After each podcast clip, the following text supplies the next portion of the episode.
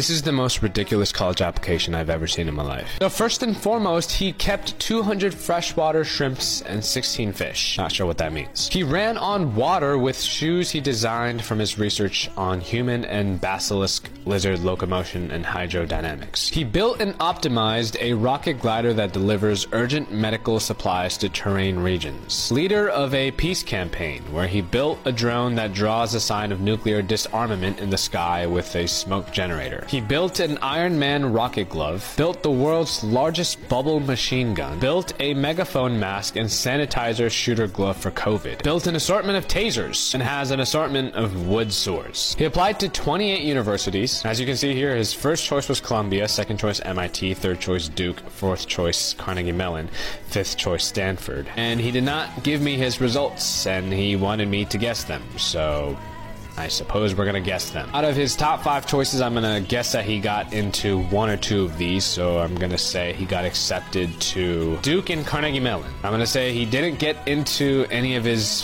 fairy tale nor his reach schools, but he got into a couple of his target schools. I'm gonna say he got into UMich and NYU, Olin College of Engineering, and UCLA. And I'm gonna say he got accepted to all of his safety schools. If you wanna know what universities this insane kid got into, then I guess you're just gonna have to wait for part two. It's coming soon, I promise. Short Cast Club